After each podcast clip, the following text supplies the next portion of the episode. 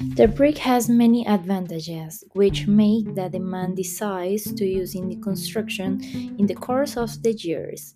One of them is the resistance that it has and that adapt to the climatic changes without deteriorating with the time.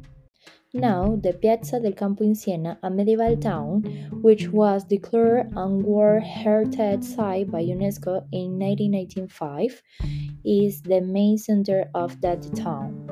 Built in the Middle Ages, where activities and events typical of the city are held today.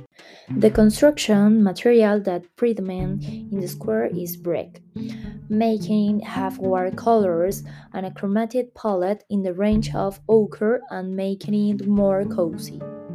The floor is covered with bricks alternated with a strip of travertine marble derived from the central storm drain of the square.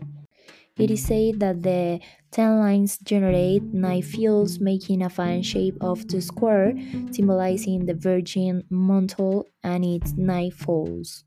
A square that is characterized only by how it's built, its history, and the reason why the bricks has the very predominant function in this construction.